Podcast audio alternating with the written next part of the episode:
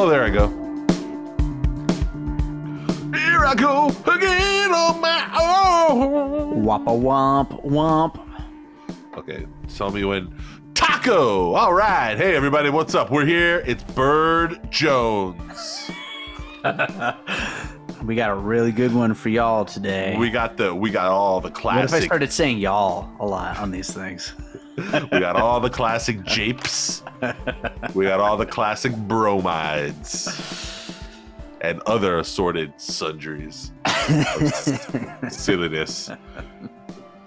We are I want to I want to dive deeper into the eventualities of our um, podcast personas, where you become you become like the fully actualized podcast guy who's like, "Hey, what's up, everybody? So, What's up, guys? what's up, guys? Welcome this week to, uh, you know, without any else. all right, so, all right, I catch so, myself calling people guys on the podcast a lot, and I'm like, God, don't be that guy. Just don't be that guy. Go on. without any without any further else, I was thinking I Uh, should start a whole second podcast called Without Any Else. without any else, I would listen to all the time. That would be that would be great if you just interviewed random people for without any else. I'm Q. whole- I'm Jewish Dave. This is Bird Road, baby. Bird Road. Woo woo. Let's try to. We're faking it until we make it. We're trying to pretend like we want to be doing this. you don't want to be doing this? I don't ever want to do this. When's the last time you felt like excited to do this? I've never felt excited, not for one episode.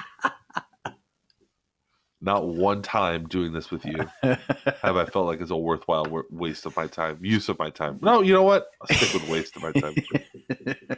Can something be a worthwhile waste of a time? That's Just my entire life. it's gonna be a lot of fun editing out all my my nose blowings. oh boy. oh god. I, I feel like you, I'm in virtual reality and you're here with me right now. what I hear every time you're in my house.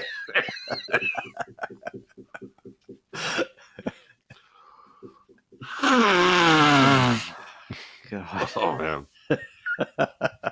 I hope that makes a big waveform where I can I can Yeah, it's like a it. A snap. um, so what's up, man? How's your?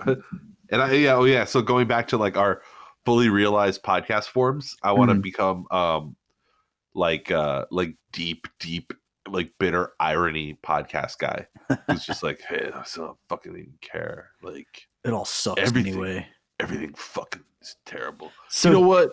Trump should win. I'm glad. Is I'm that the voice glad. you get, or is that just an impression of you? No, that's me. It's like what I'm slowly turning into. I So wonder if my voice. the whole thing. The whole. I whole wonder if my voice sounds different right now than it did 60 some odd episodes ago when we started this, like a year and a half ago. It's got more despair. I'll tell you that More much. despair. no, yeah, that's pretty much that's that's all I got for um for for this little intro bit, Dave. What uh why don't you explain to the people what we're gonna do in this episode and then maybe we'll come to a natural cut point for your show. Sure, but I mean, if we don't come to a natural cut point, we just God damn it, we just have to fucking do, say right? the thing I asked you to say. so yeah, we're Oh uh, we're doing a crossover God. episode of Bird Road and piecing it together because we just both watched Donald Glover's new movie, uh, Guava Island, and we were going to do an episode on piecing it together. So we figured this is the kind of thing we'd probably be talking about anyway on Bird Road. So let's just uh, save everybody a little time and just do it for both our shows. Why not? he may be blowing his nose. I'll do my best to edit it out. But but uh, uh, we both watched this new movie uh, from Childish Gambino called Guava Island, which is available now on Amazon and was premiered during Coachella. And uh, we wanted to talk about it, and so we weren't planning on this one, but here we are, and I think it'll be a fun talk. This was not on your editorial calendar, is it? It was not. It was not. I, and believe it or not, I've got an editorial calendar because I do a lot I of planning you. for my podcast. I lost you. for Are you I'm- there? I'm wait, I know I'm here. I was waiting for you to yell at me because I don't do a lot of planning with Bird Road. Wait, set me back up because you cut out. So set, set me back up for that. Go ahead. Okay. Yeah, so I, I I I actually have an editorial calendar because Fuck you!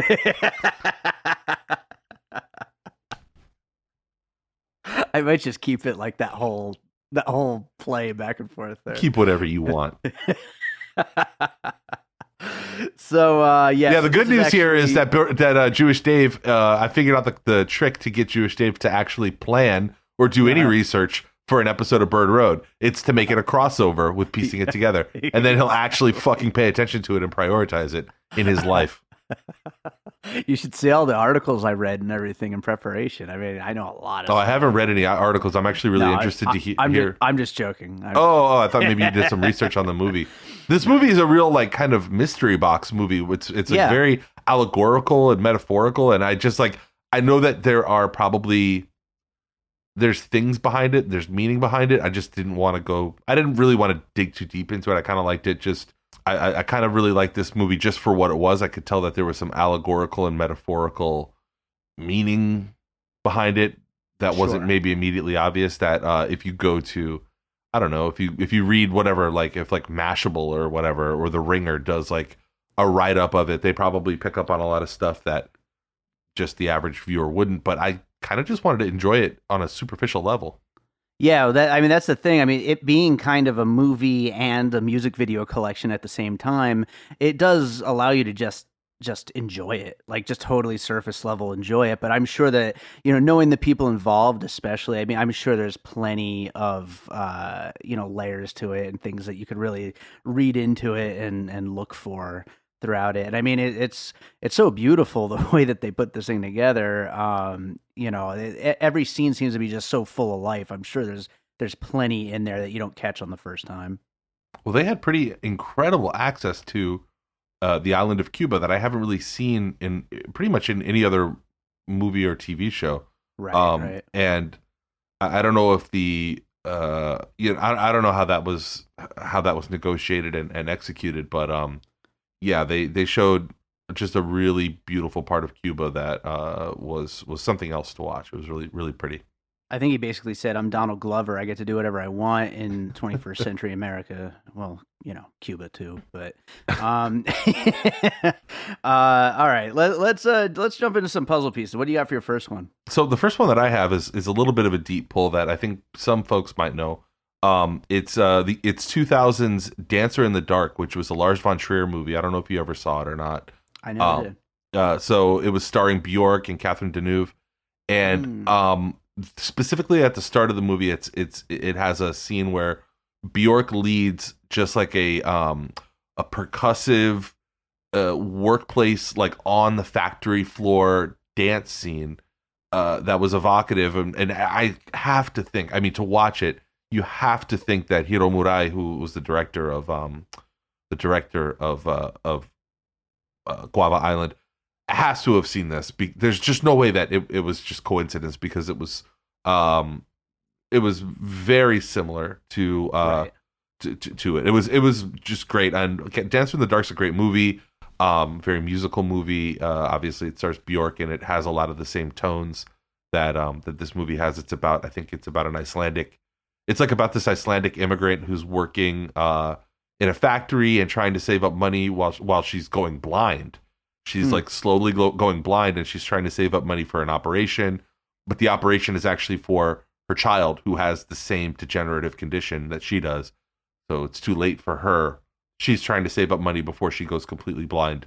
Um but yeah, I don't remember where I saw it. I saw it a long time ago uh on a DVD. I think maybe my my, my wife might have gotten it or something like that Mhm. from uh, back when there were independent video stores where you could actually go discover shit like that.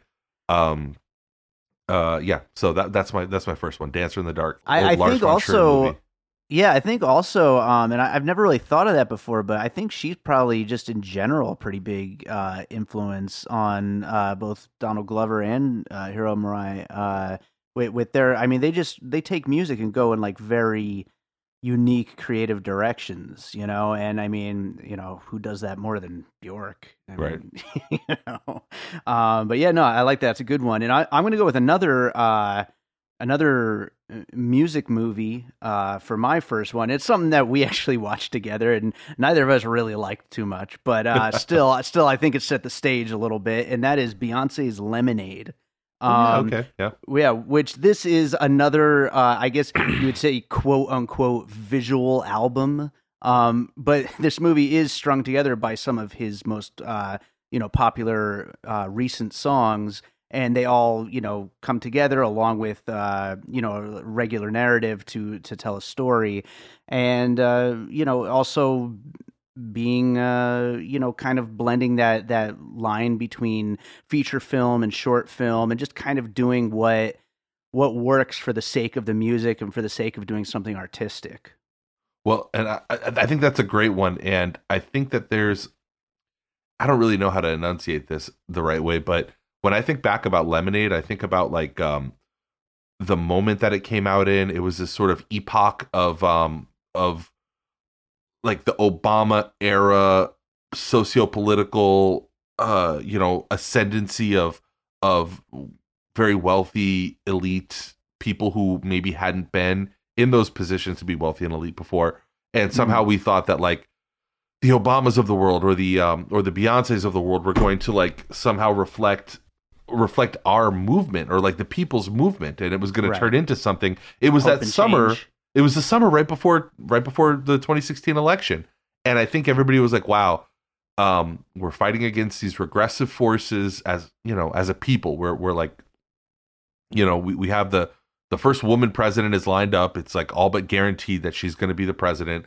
Mhm. um you know there it was just this really i feel like now in hindsight this this very naive right. moment that we were live existing in that lemonade came out in and uh, i think there are so many people that wish that they could just go back to that moment and it you know i kind of wanted to talk about this and since we're crossing over a little with bird road i guess we can Uh-huh. but i think that it's I, I think about what donald glover is and his body of work and with this like sort of um creative team that he's built with uh, the aforementioned hiro murai and and i think it was donald glover's brother that wrote this movie right and has been a, a frequent collaborator.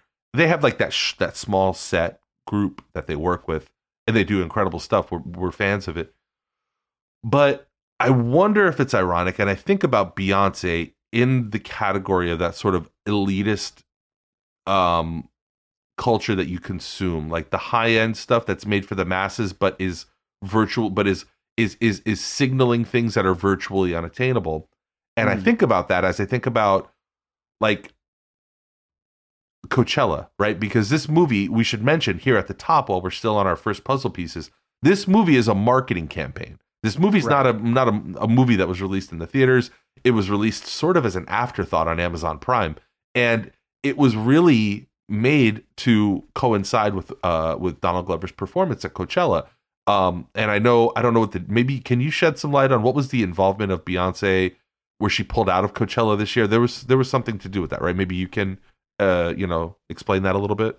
So know? I, I'm not sure because I didn't think that that was related. Like I know that she did. it's not related to this out. movie, but I know that, Yeah. that that that was a thing, right? She was supposed to be at Yeah, Coachella. definitely. Yeah. So I just wonder if there's like there's an irony that this is sort of an expression this movie is this like expression of disdain for the underpinnings of consumerism Mhm. and like this this fight against the entanglements and um and for it to be strategically aligned for like maximum marketing impact with Coachella the, ul- the ultimate music festival. the ultimate, like, advertisement for everything. apotheosis of consumerism. I mean, Yeah. it's like the the emblem of all the worst parts of like capitalism, elitism, bourgeois liberalism. Like it's Coachella is what it is. Oh. And like there are these people at Coachella who all paid like thousands and thousands of dollars for like glam encrusted, you know, fucking VIP bottle service shit.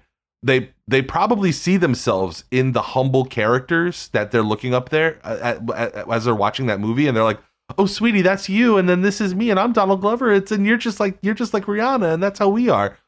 and, and they're probably like googling on like the State Department website for like how you get travel visas to Cuba and like planning their next vacation. but the movie's message is like I would guarantee is probably mostly lost on them. It's probably like Right. lost. Honestly, it's probably lost on anybody that can afford an Amazon Prime membership. Just having an Amazon Prime membership means that you're like a a zealous, fully willful participant in like the production and the consumption dynamics of capitalism that you know if if you showed up if the people who saw this movie at Coachella showed up in Cuba on a Sunday not to ruin the the ending of this movie but spoiler alert you got to see the movie uh, but if, if the people who saw this movie at Coachella showed up in Cuba on a Sunday and everything was shut down on Sunday because the people of the island were burying their friend they would probably like want to speak to a manager and be fu- infuriated by it they would ask to speak to promised at all. Yeah, this is not what I was told. I was told they'd be alive and that there would be there would be um fresh drinks. Where's And- the dancing? Where's the dancing and the music festival? Don't tell me I missed it. So I don't know. I I, I just wanted to like. That is. it's just I don't know, and I don't know if like a guy like Donald Glover is doing that on purpose. If he's aligning this messaging like that on purpose, or if it's just literally the the the, the most preferred method of delivery delivery for a piece of creative work. If you just have every avenue as a creator open to you, if you just like, ah, fuck it, let's do it on Coachella. Coachella's cool. Or if he seems like a guy who's smart enough to be able to recognize, like, yo, Coachella is a big bag of shit. Let me let me let me like just set off a uh, uh, let me just like kind of like make fun of them to their face a little bit. But again, I don't know if that's it, it- you bringing up lemonade made me think of that because lemonade is that it, without the hint of irony, without the hint right, of with- you know, like unironically, like you know, aspirational bullshit being shoved down your throat, telling you that you should be consuming and buying and and and uh, and that you need things and that you know you're you're just this close to being that fully realized, fully actualized, strong, powerful woman.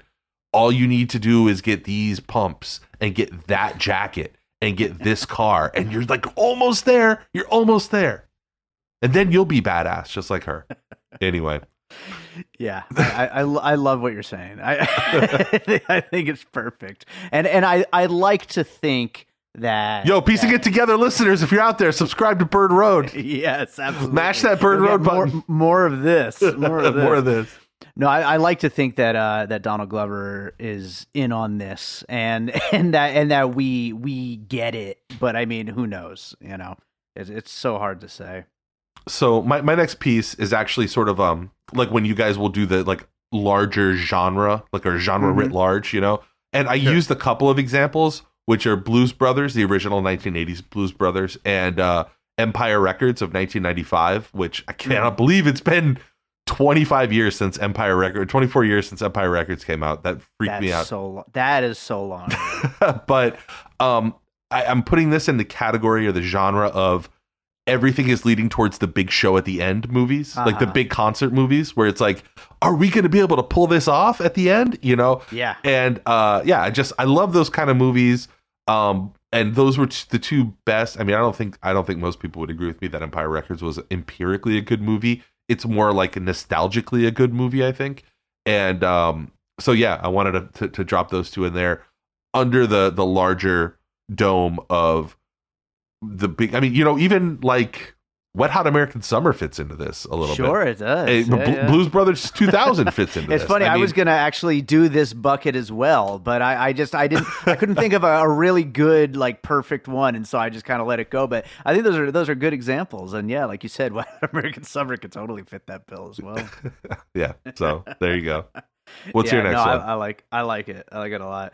Um, all right, so yeah, let me go to my next puzzle piece. So um, I, I this one kind of goes along with uh with with Lemonade as well. Uh, a- and that is Michael Jackson's Moonwalker.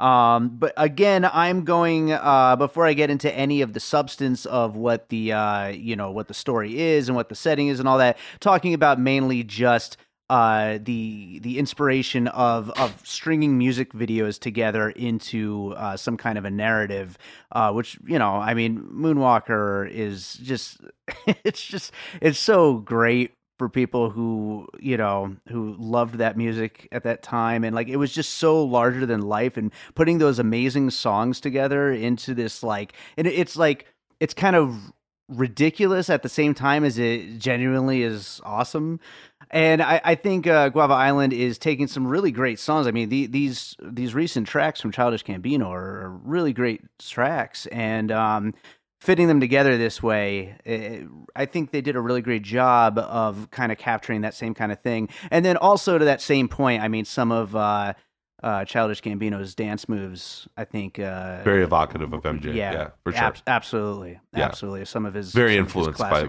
by Michael Jackson. I think. I mean, uh, yeah, I couldn't agree more. Um, if, Moonwalker, rare movie where the video game was better than it though. yeah. The well, which which video game? Because there was Sega Genesis, the different. Sega Genesis video game where okay. you like where you fight the zombies and all that stuff. And yeah. I liked both of them actually, but yeah, I agree with you. The Genesis one's better than the arcade, but absolute rare, rare, rare occurrence of that. Yeah. um, which I guess I'll jump to my number five then because I had five, but I mean it, it goes part and parcel with what you just said because mine is 1978's The Wiz, uh, with which is obviously you know, as most people remember, Sidney Lumet directed, starring Michael Jackson, Diana Ross, Nipsey Russell.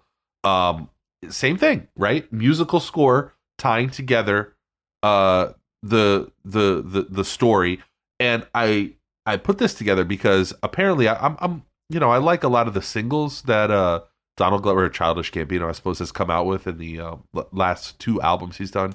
But what I read was that big fans of his say that this movie ties together themes of this of the like this this movie is an actual sort of cohesive piece that brings together a lot of the themes from his last two albums and uh, the the music was telling this sort of loosely connected story mm-hmm. and that these that these numbers weren't just they, they weren't just shoehorned in they were actually you know like intentional and that this right. movie was was an intentional uh, n- narrative project that brought that brought together these um the the music that he's been making.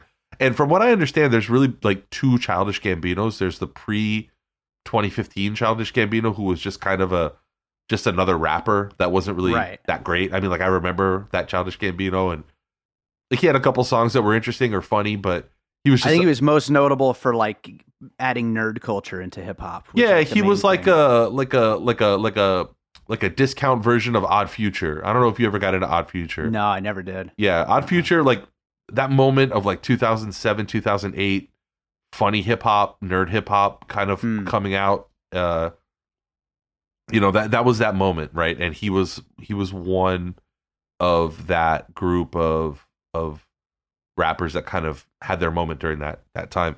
Um, mm. but anyway, back to my pick, The Wiz. Uh, I mean, this was an incredible movie. I, you know, in looking up this movie, it's actually not very highly rated. I can't believe, I can't believe that. I thought that this was like an AFI like top 100 movie or something, but apparently it's a it's yeah. a lowly rated movie. Um, I loved it. I remember loving it growing up, and it reminds me a lot of the, the sort of the whimsy and the fun. Um, you know, stylistically, we always talk about like usually when I'm on this show with you, what I'll talk about is one that has like a you know a, a similar tone or a similar style. It might not have the same story, which it doesn't. You know, the the, right. the Wiz doesn't have the same story, but the way that that the Wiz was made um felt a lot like like it, it was like the warm tonality and the the the, the beautiful um consideration that was taken into the presentation of the movie um mm. you know i could see Hiro Murai being a kind of person who was, you know, very influenced by by Lumet. Um, sure. So yeah, I, I had uh, the Wiz. Absolutely. Hey, you, you know what's funny about the Wiz? Before I move on to my next puzzle piece, is I didn't know about it growing up. I, I just I don't think I ever heard of it. And then like I was like I was in my second Michael Jackson phase. First when I was a kid, and then again like when I was like senior in high school, I think. And I found out about it, and I was like, holy shit, this exists. Like this is amazing. it's incredible. It's it's incredible. I remember watching it. I don't know when I was a little kid. It was one of the ones where it was one of those movies where I, I remember being six or seven and just getting it from um from Blockbuster and just watching it like a thousand times. And Mm. it, I loved it. And you know what I loved at the same time? I had a phase where I guess I was into like funny musical things. I was that and um Little Shop of Horrors. Oh yeah. I was like just really into those two movies. I thought they were hilarious, and I don't know. I was maybe seven years so old, eight years old. so good. Um, all right. Well, my next uh, puzzle piece. Uh, okay, I'm gonna go with uh, the Before trilogy um, for my next piece. Okay, And okay. I I wish there was more of this, but I felt like the scenes between Childish Gambino and Rihanna kind of gave off a little bit of that that feel of like just a very naturalistic relationship and like uh and, like watching them walk around and like just kind of like you know goofing around with each other and then once they break into song of course things change a little bit but it still has that like that real sweetness and that real you you really like kind of feel their relationship and um Yo, I read an article. I read an article that said uh, a review that said that um the relationship between Glover and Rihanna was wooden, and I was like, "Are you fucking crazy?" Wow I was like, "That's like eh, that's that's insane." that's crazy Uh, and I feel like that's a person who's never been in a relationship. Yeah, that's really strange. Like I was thinking about I felt it felt so lived Oh, in. yeah. It felt like a real relationship. Yeah. I, I was thinking about if this movie was a full length feature, like a solid 90 minutes, and I think I would prefer more of them than any of the other elements, like any more songs or any of the thriller aspects that it starts to unfold into. Um, I, I their relationship was really interesting and, and really well done, I thought. So that is pretty surprising to hear that.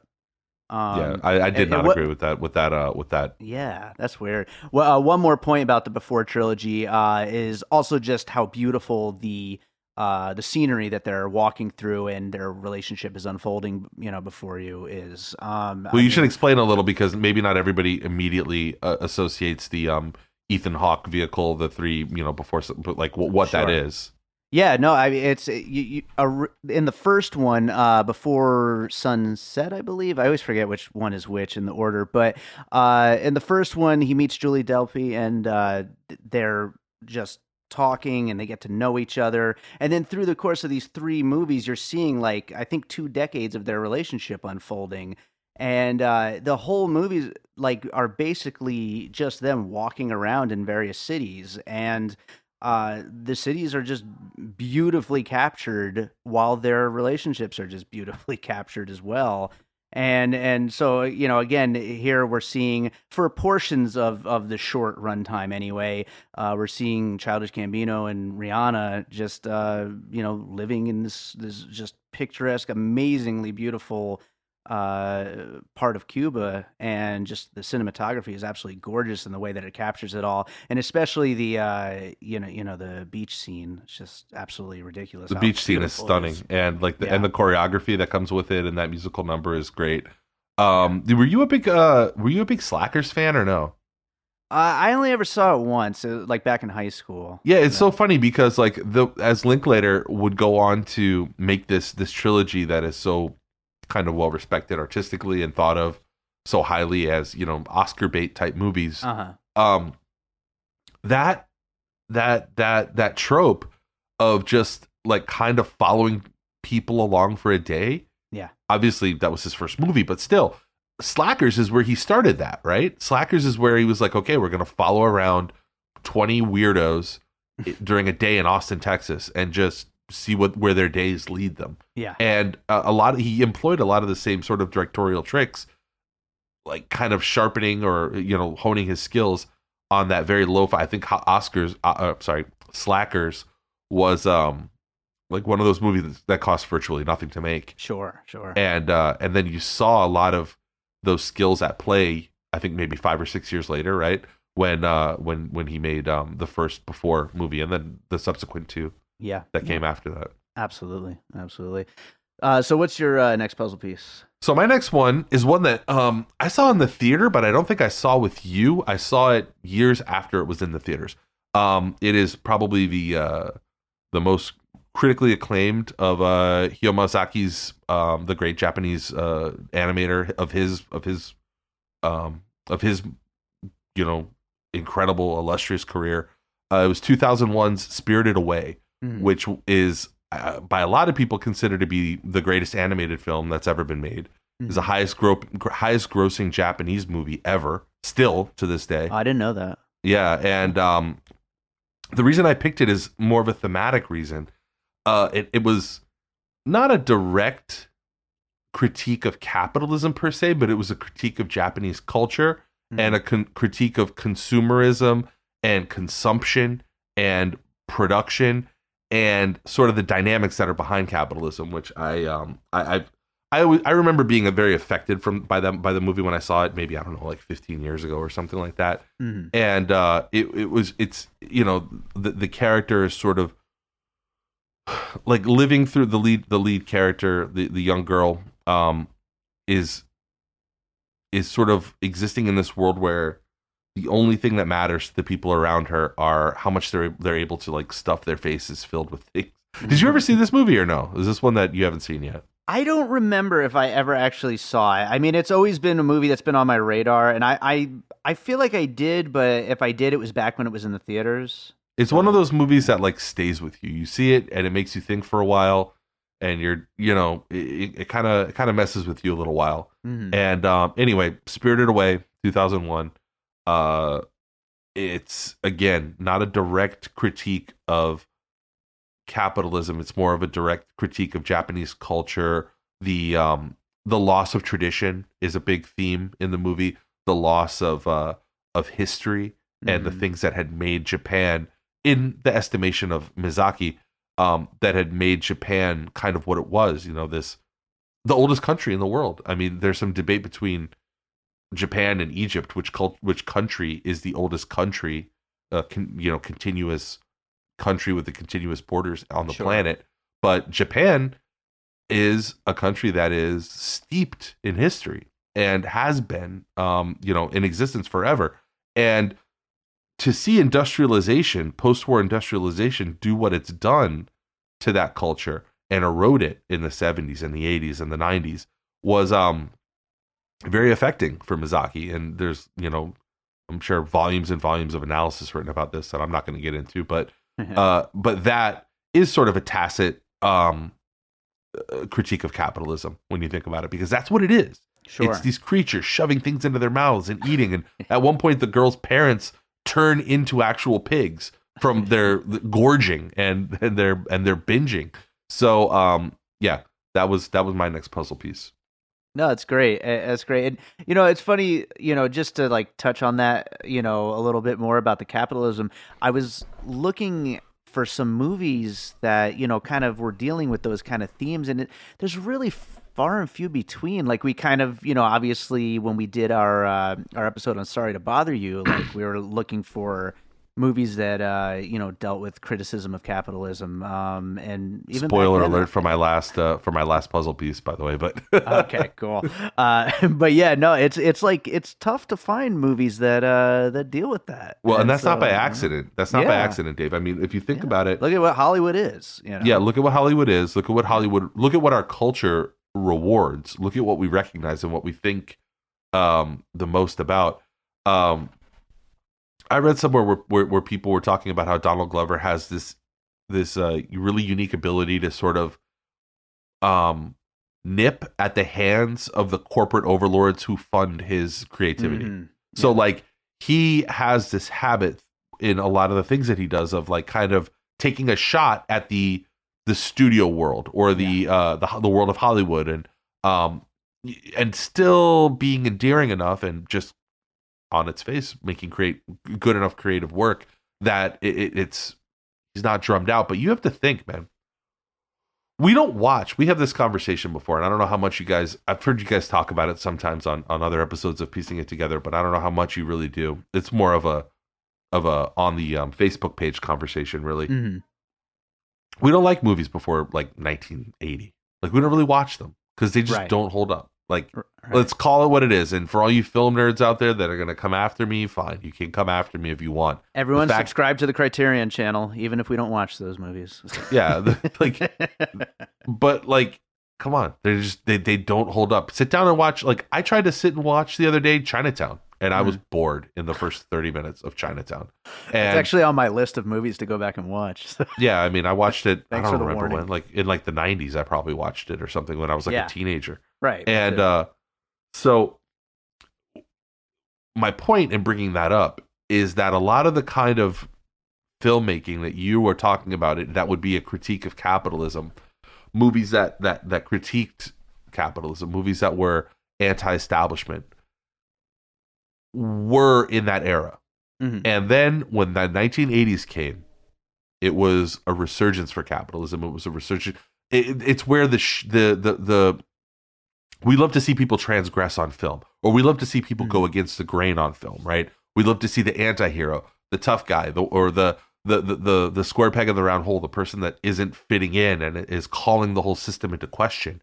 But the polarity for that changed in like the 1980s where that person became gordon Gekko. That Mm. person became tony soprano. That person became a different you know walter white somebody who was in the pursuit of of of of money in who, who was who was pursuing money in the larger more noble pursuit of providing for their family but society was sort of an afterthought or or society was the villain right?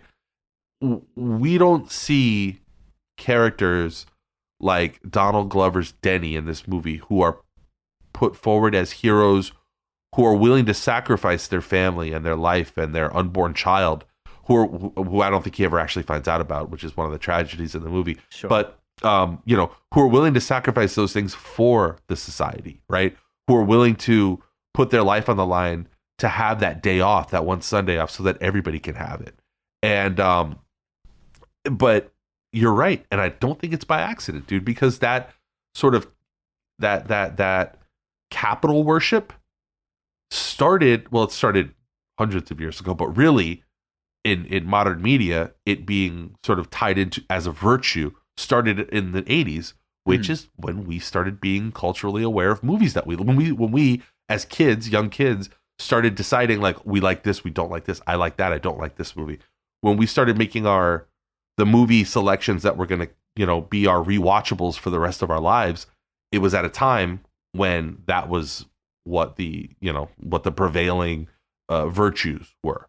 Interesting. And not So- it's not a it's not an accident, I don't think. So, do you think the uh, the young kids now, the progressives, are going to uh, be making a different kind of movie going forward? Possibly. I don't know.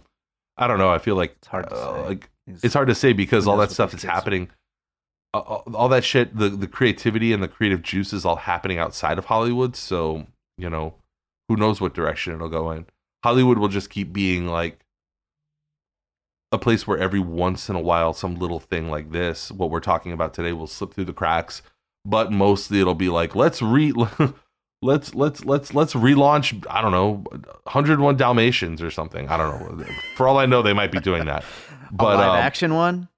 is there a live action I think there already was one, but yeah. okay let's re- let's let's uh revamp planes trains and automobiles or something like that you know They are doing that right now with women. Moving on. moving um, on let's move on well, you were talking about movies that don't hold up, so that's a good transition uh, into my next puzzle piece. Uh, which you know, of course, overall I like this movie, but I, I this is kind of a criticism. Uh, Elvis movies in general, which uh, Okay, all right, I, I I don't, that. I don't, I don't know if I've ever actually watched Elvis movies, but my impression of them are that they just place Elvis in some pretty situation, and then he ends up singing songs at some point. right And Yeah. which is, uh, it, it- you know, it, uh, you know, if you really wanted to, you could kind of make the case for that's what this is. It's Childish Gambino looking pretty in a pretty location, Yeah. and eventually ends up making song, uh, singing songs. uh, I felt like that was a pretty good, uh, uh, uh, uh, pretty simple to make uh, comparison, but uh, you know, one worth making nonetheless. no that's dead on actually yeah they just have this like this sort of um magnetic energy to them where everybody in the movie loves them except for the villain. Yeah. And yeah, yeah, yeah. That's for sure. Absolutely, for sure. That's, That's hilarious. I wonder if I've ever actually seen an Elvis movie or if I'm just imagining what an Elvis movie is, but it seems like that's what it would be. I don't think you would have ever watched an Elvis movie. I mean, I, I used to see them on TV back in the Uh-huh. day. Um, like uh, the trying to think of like the big ones were like um Jailhouse Rock, right? That would be the Sure. big one. All the beach ones, um, I can't think of the names, but Yeah, all the ones on seems like a lot, of, a lot of beach Hawaii ones. Yeah, They those are movies that did not they did not age. Like if you watch them now, it's like watching awful. it's like watching gibberish. It's like watching it's like watching a child. Dude. Like it's like watching a small child that you don't care about doing nothing.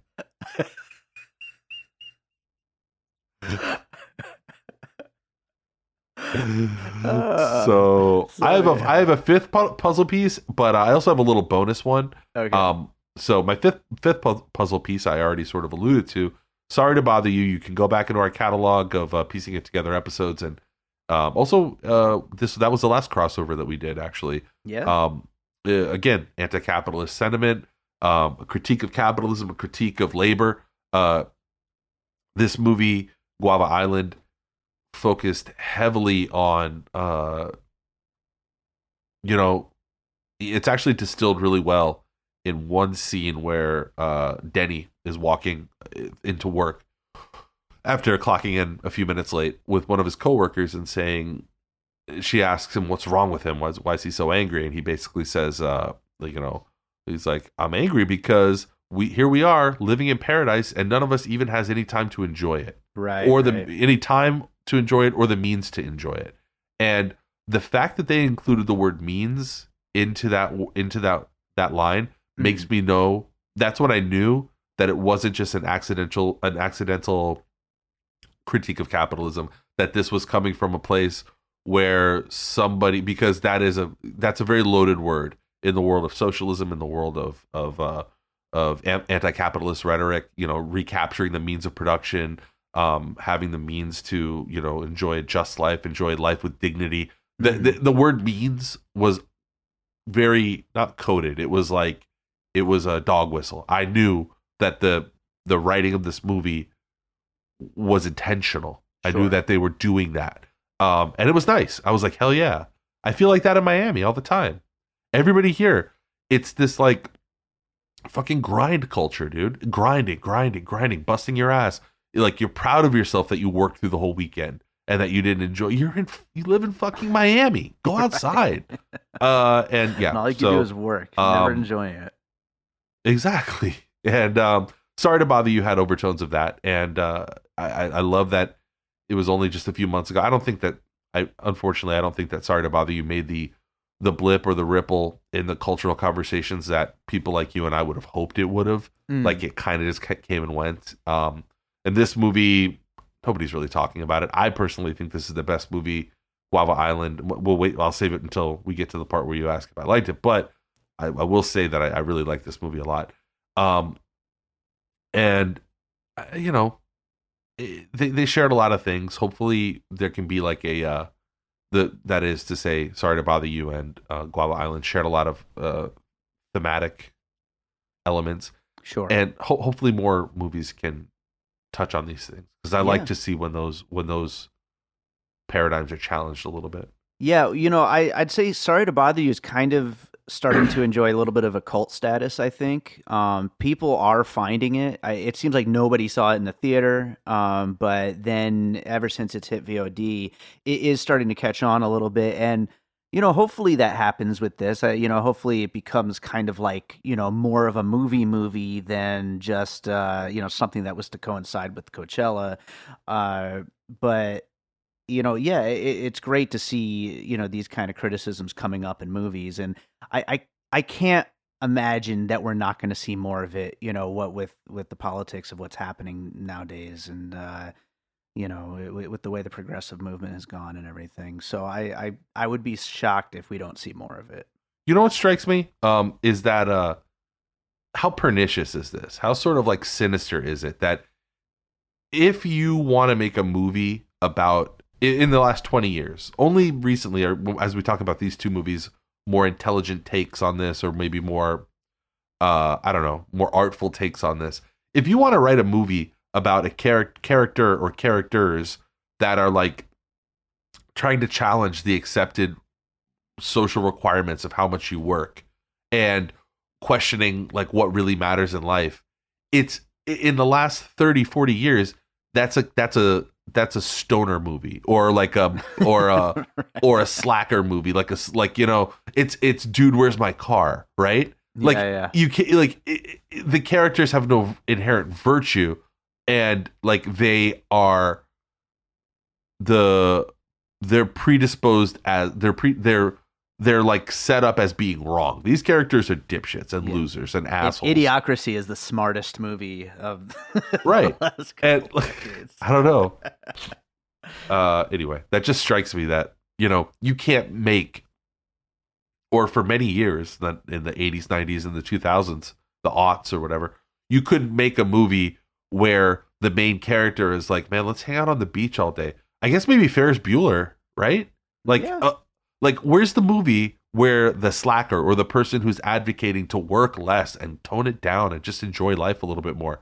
is positioned as Baloo in the Jungle Book, I guess. Like I'm literally grasping at straws. Like Ferris Bueller, Baloo in the Jungle Book, and I don't know. That's I it. got, I got I got no other ones for you. I mean, you're you're absolutely dead on. Uh, uh, Peter from Office Space is that his name? Peter. Um, Peter, yeah. But even still, a, a third of the way after in the second act of the movie, he recovers and he realizes he quote unquote realizes that he was wrong That's and that he wants to go Yeah. back to his life as uh like the the hypnotism or whatever wears Yeah. off. so even in the Mike Judge world of you know late '90s, um, uh, you know critique of of the workplace, even still, work is is still exalted. Like being a productive cog in the workforce is still exalted, and the deviant behavior is what happens in the first act. Sure, sure. Uh, yeah. I don't know. I don't want to go down a whole fucking hole here, even though I think we have. yeah, right. All right. Well, I got I got one more puzzle piece, so I'm gonna go with that right now, and um, that is another music movie. It is Inside Llewyn Davis, and Okay, uh, yeah.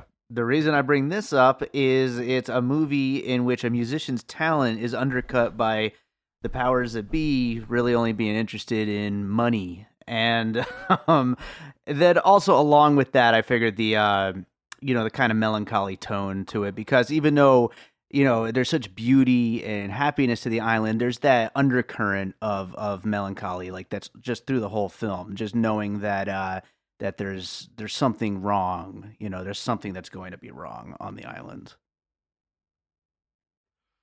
that's a dead on one. There's there's like I'll always remember from that movie. Um, that's not one of my favorite Coen Brothers movies, although so many people love it that I will I will allow that it is probably one of their best movies. Um, that uh, so many people who I know who whose opinion on Coen Brothers catalog I respect mm you know, seem to th- all agree that that's a. I, I I have that for me in the sort of second tier of Coen Brothers movies, Mm. but um, even that is good. So, but what what what'll always uh, stick with me about that movie is just the the sort of sad des- what when when he arrives in Chicago and he finally is able to secure a meeting with the producer or the I guess the uh, the booking agent that he's trying to get to that he went through all this effort to get to, and just the look in his eyes and in his face when when um, Oscar Isaac's Llewyn Davis is uh, singing that song, trying to just like when you know what's behind it and what's happening and yeah like yeah. the the sadness and the futility behind it and um and he is rejected right? Because why wouldn't he be? Why would he i don't see up? any money here. Yeah i don't see any money here. That is like a dead Oh ass right on the point. Yeah. Um yeah that's a that's a great one. And that's it's a, F. that's a- Murray Abraham of all people. Is- Right, yeah. but yeah, so my little my little bonus um uh puzzle piece is another music industry movie uh but this one is probably i don't think anybody saw this but you can find it out there on youtube. It's it's free. It's a it's a short it's a 25 minute uh short film. Uh, the first uh, direct directing credit by Hiro Murai that he also did with Donald Glover, and that was also had um, Chance the Rapper in it back in I think this was in 2014. It's called Clapping for the Wrong Reasons, and you can watch that. I would recommend everybody watch that movie. It's a 24 or 25 minute uh, short film that's out there that'll give you a sense again, like we were talking before about Richard Linklater, seeing the first inklings of what a director or a creator or in this case a creative team is gonna be seeing them sort of like stretch and work and and and and figure themselves out uh in this uh, you know and then see it sort of come together in a more fully realized thing like um you know Atlanta is or like this movie uh, Guava Island is. Um the thing about this movie that I thought was interesting is that uh they all play themselves basically. Like uh, mm-hmm. he's playing donald glover. He's there it's it happens during the course of one day on a um in in a uh what looks to be like you know when like a studio will put up a bunch of rappers and and their producers they'll put them up in like a you know ten thousand dollar a month house in the in the Hollywood Hills or something right, and they'll just have them produce there they'll just like they just bunker up and they just make like an album it's one day in that life of these guys sort of playing music and exploring music and fucking around with each other. It's it's it's very it's not pegged to any plot. Nothing mm. is happening, and uh, at the end of the day, nothing happens. And um, and they just uh, it's just another day of them making music, and it's beautiful. It's thoughtful. It's not quite there in terms of the artfulness that that they achieve in Guava Island, which is, I think, a triumph. Um, but you can see where they're going. And for them to have gotten there in five years, I mean, this is a 2014 short film that's half the length of this Guava Island movie. Uh, you know, I think it's admirable. And for them to have the best show on television right now oh, in yeah. that short period of time, without a doubt. Yeah, that's that's incredible. Anyway, check it out. Clapping for the wrong reasons. It's on like YouTube. You can just go watch it. Yeah, it sounds interesting. I'm definitely going to check it out because I've loved, I've loved or liked at least everything that this team has done, and so definitely I, I need to check that out. Um, all right, well, let's do the finished puzzle, then we'll get into our closing thoughts. So, uh, finished puzzle for Guava Island includes Dancer in the Dark, Lemonade, Blues Brothers, and Empire Records, and other movies that lead towards a big concert. Uh, Moonwalker, The Wiz, the Before trilogy, Spirited Away, Elvis movies, Sorry to Bother You, Inside Llewyn Davis, and Clapping for the Wrong Reasons. Uh, so, you know, basically, when it comes down to it, it, it sounds like you really loved this movie. I liked it quite a bit. I I do wish there were some elements of it, like I talked earlier about the relationship, how much I liked it and wanted more of it. Um, eh, you know, I don't really I don't really know why they didn't go an extra. Like, why did it have to be 50 minutes, and why they couldn't have just made it a full length feature? Why couldn't it have been a duet? Why the hell couldn't it have been a duet? Yeah, and why couldn't Rihanna. they have done a duet? Yeah, exactly. you Rihanna. have Rihanna in the movie. I mean, um, look, yeah. I think that uh, as we talk about things like you know the as I think cynically about the production of of art like this, I think about it that there was probably an entire team of you know public relations and marketing and advertising people that were approaching the production of this movie as a um as basically a promotional campaign mm-hmm. right this movie was about uh elevating the Donald Glover um Childish Gambino performance at uh at at Coachella and that probably that probably hindered it frankly because it was made for that crowd. It was made for them to see, and it was made to play. I mean, e- even to the structural, to, to, even to just to the basic, the fact that they had it on four three so that it would fit the screens at Coachella. Right, right. Was yeah. like, I mean, from from from your house or from your computer, it just looks like an artistic choice, but it was very uh, also a practical one because this was a specific thing that was made for a specific moment in time. Sure. And it trickling down to those of us peons and poor people who couldn't afford a $5,000 fucking, you know, jewel encrusted lanyard front pay, front front uh front row pass to Coachella, you know, we weren't the target for this movie, Okay. Right. Um, which kind of sucks, right? Especially if you're like me and you hold these particular creators in such esteem. Um, but I, I would love to see if this is able to uh if, if the creative team is able to break free of this formatting constraint and do something different, something like an hour 40 minutes that I, look, I told you on the night that I was watching this Sunday night, I watched it after Game of Thrones. I like this more than I liked Game of Thrones. I liked this more. I like this more than I liked any movie that I've seen since probably First Reformed. And uh, I, I thought it was incredible. It had potential. They didn't dive too deep. I think that we are, as consumers of movies, poisoned a little bit because what would happen if Hollywood had gotten its hands on Guava Island is that it would be a three part, you know, it would be three movies and they'd each be two hours long. And we would know every single fucking thing about every every character's backstory. We never find out very much other than the animated intro about how they how the two got to know each other. And we're just asked to sort of, you know, just accept that on faith. Sure. And I think that's great. That's fucking great. I'll, I'll I'll take that all day.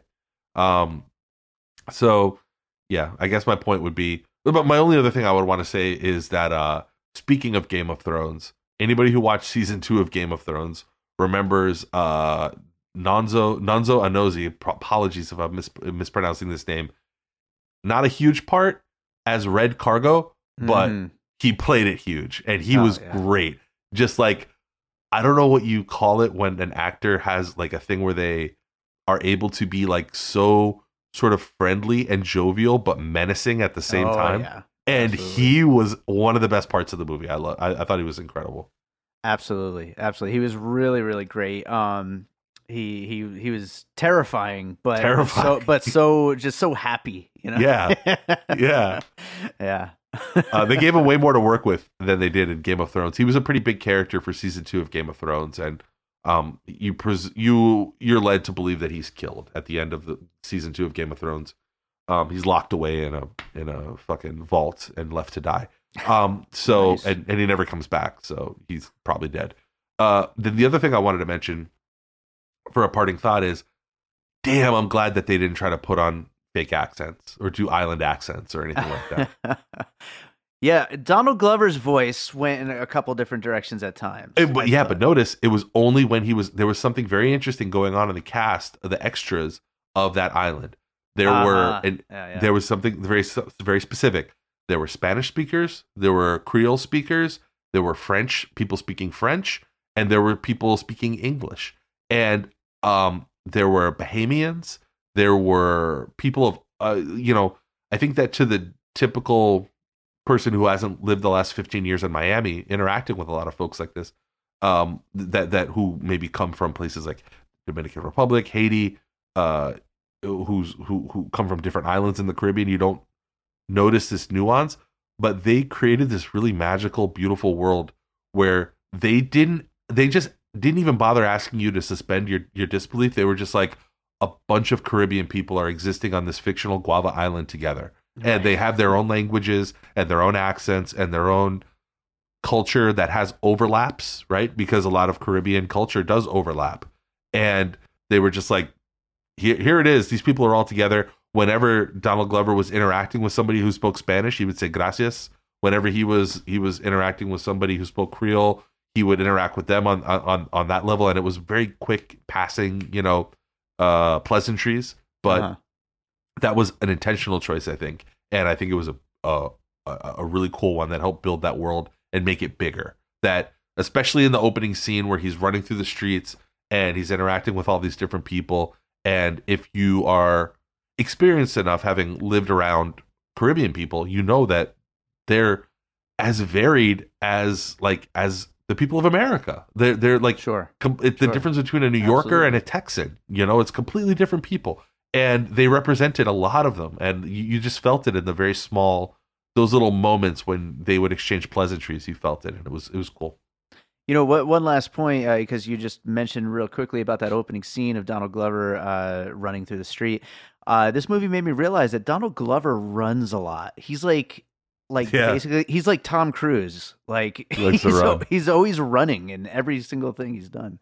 Um, He's also like me. He's slew-footed, which makes me, which makes makes me hopeful that like that's what I always say about you is that you're slew-footed. I'm slew-footed.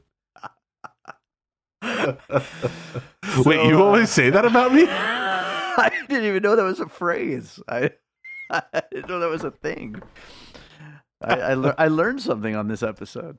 Uh, so uh, this is obviously also going to be on Bird Road. But do you want to, for the piecing it together listeners, plug Bird Road and plug anything?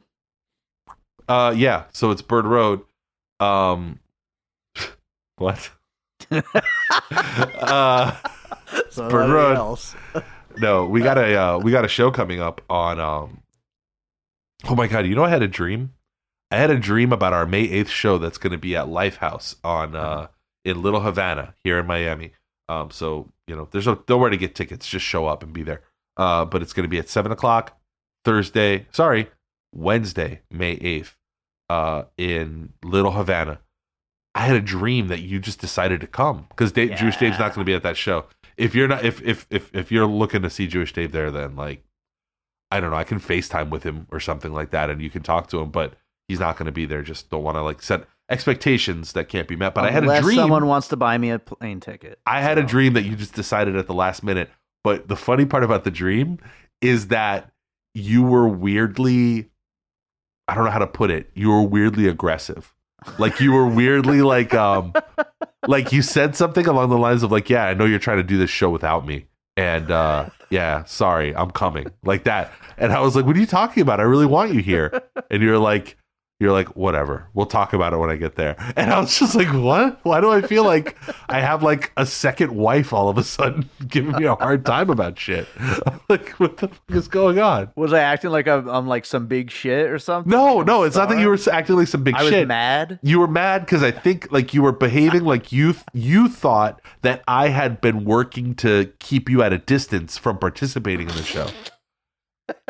and you were like basically you were like there's two Daves in Bird Road. Not just one. How about you? Oh, You got anything to promote? dream. What else can people hear on the Bird Road? Uh, I'm sorry. What else can people hear on the Piecing It Together feed, Dave? Uh, well, it's funny we're talking about anti-capitalism and all that stuff on this episode be- because we've got- funny. We're talking about it. because we have an episode on Dragged Across Concrete coming up this week as well. That's a Trump. That's a Trump movie, right? Yeah, it, it's. I'm waiting for that to go free. very conservative movie. So uh, I'm waiting for that to go free to to, to be free. Um, It should be soon enough, I'm sure. Uh, I'll definitely keep an eye on our Twitter. I'll let you know. But um, yeah, no, we've got we got two very uh, movies that deal with uh, political issues. So uh, yeah, that's coming up on piecing it together. I know you're gonna do. You have to do. You know, because in the modern podcast media cycle, like you have to have that Avengers movie up by like Friday morning. Yeah, I'm not sure how that's gonna happen. I uh, I have thought if it takes longer than like 12 parts. hours, it's old news. You can't. yeah. Well, I've thought about doing it in parts because that way, um, actually, one of one of our frequent co-hosts is actually going to be in Vegas. Uh, Ryan Darty, who's actually been on Bird Road as well. So he's actually going with me. So Friend we could always maybe record right after uh, we see it and post like at least part of the episode up, and then maybe do it in part, do it in pieces. That could be fun. I think you have to throw down the gauntlet, not to, uh not to. Damn, I didn't even. Re- I honestly did not even mean to make that pun. But you have to. Th- you have to throw down the challenge. How about that? Uh-huh. That um The Infinity Challenge. that uh that nobody can use any Marvel or superhero movies. No Marvel. Yeah, I, no I movie- think I think I did that on the last one, didn't I? On the uh, I don't remember. the, the Infinity War episode. I think I said no Marvel movies. Um, I allowed other comic book movies, but no Marvel movies. I'm gonna. do- I'm gonna do um the next piecing it together. I do, which I guess will be that one because I'm sure you'll have me on for that. uh Uh-huh. will be like only pornos.